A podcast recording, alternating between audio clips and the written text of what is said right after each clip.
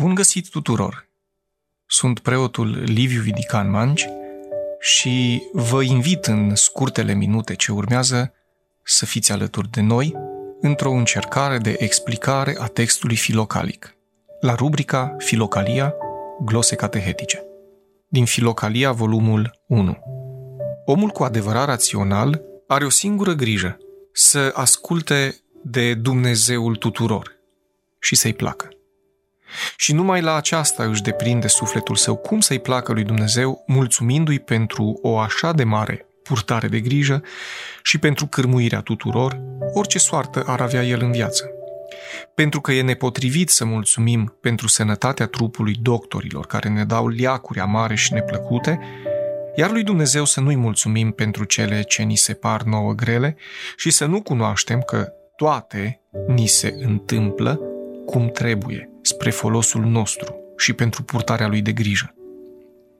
Căci în cunoștința și credința cea către Dumnezeu stau mântuirea și desăvârșirea sufletului. În concepția Sfântului Antonie, oamenii sunt raționali și iraționali. Cei raționali au ca punct de sprijin virtutea, cei iraționali plăcerea păcătoasă. El spune, Omul cu adevărat rațional are o grijă, o singură grijă, să asculte de Dumnezeul tuturor și să-i placă. Și numai la aceasta își deprinde sufletul său, cum să-i placă lui Dumnezeu, mulțumindu-i pentru o așa de mare purtare de grijă și pentru cârmuirea tuturor, orice soartă ar avea el în viață. A asculta și a plăcea sunt două verbe ce nu se comunică în funcție de cultura și educația celui care le trăiește, ci de raționalitatea lui, ar încerca să ne transmită anahoretul. Cei educați poartă blazonul școlirii lor, o formare ce are ca finalitate rezultate strălucitoare sau distrugătoare. Categorisirea este cu atât mai importantă cu cât educația este produsul sociocultural și spiritual al oricărei civilizații. Sfântul Antonie îl fericește pe omul ce ascultă de Dumnezeul tuturor și caută să-i placă. Ce înseamnă a asculta și a plăcea, respectiv Dumnezeul tuturor? În primul rând, ascultarea este dumnezeiască. E cea din tâi poruncă pe care Dumnezeu a dat-o în Eden. Din toți pomii din rai poți să mănânci, iar din pomul cunoștinței binelui și răului să nu mănânci, căci în ziua în care vei mânca din el vei muri negreșit. Textul din Facere, capitolul 2, versetele de la 16 la 17. Faptul de a mânca sau de a se abține înseamnă neascultare sau ascultare. Adam și Eva nu au ascultat, deci au fost izgoniți. Nu au ascultat de glasul lui Dumnezeu. Un alt moment bornă ce ne dezvăluie importanța ascultării rezidă în cuvintele Mântuitorului.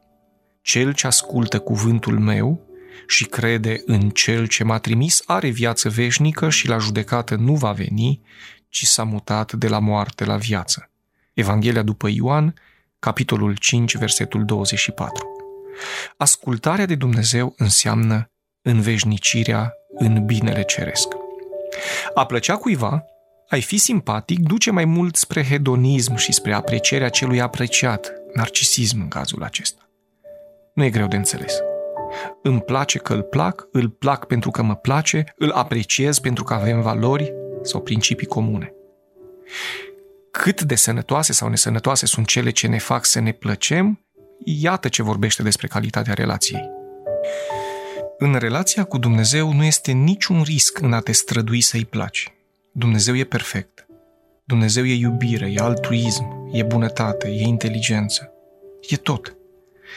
Te iubește necondiționat, chiar dacă nu-i respecti poruncile.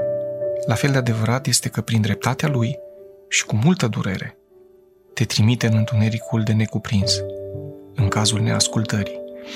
Toată reflectarea omului în celălalt poate fi pătimașă, nu și a omului în Dumnezeu. De aceea Sfântul nu se ferește de folosirea verbului a plăcea, a plăcea Dumnezeului tuturor, Dumnezeului adevărat, Dumnezeului viilor și al morților, nu unui idol oarecare, nu unui om cu slăbiciunile și păcatele sale, lui Dumnezeu. Pe de altă parte, se introduce și conceptul de mulțumire, a mulțumi. Obișnuim să mulțumim omului pentru o masă, pentru un pahar de apă, pentru un loc în autobuz, pentru un dar oarecare. Și e firesc. E cultural, e în firescul omului minimum educat. Cu toate acestea, doar paharul e produsul omului, nu și nisipul, aerul, focul, nici măcar apa din pahar. Doar mâncarea gătită, nu și pământul și sămânța ei și așa mai departe. Cred că se înțelege de aici că se cuvine să mulțumim nu doar slujitorului, ci mai ales creatorului.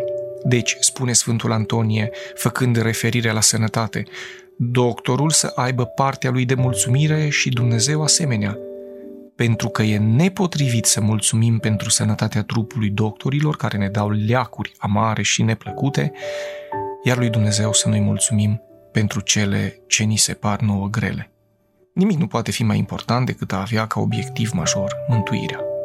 Cel care ia în serios acest traseu nu poate fi ignorat de Dumnezeu. Doar în Dumnezeu găsim sensul complet al lui a asculta, a plăcea și a mulțumi. Cu gratitudine pentru această ascultare, vă invităm și săptămâna viitoare să fiți alături de noi la încercarea de explicare, de tâlcuire a textului filocalic. Rămânem tot la Sfântul Antonie cel Mare. Cele bune!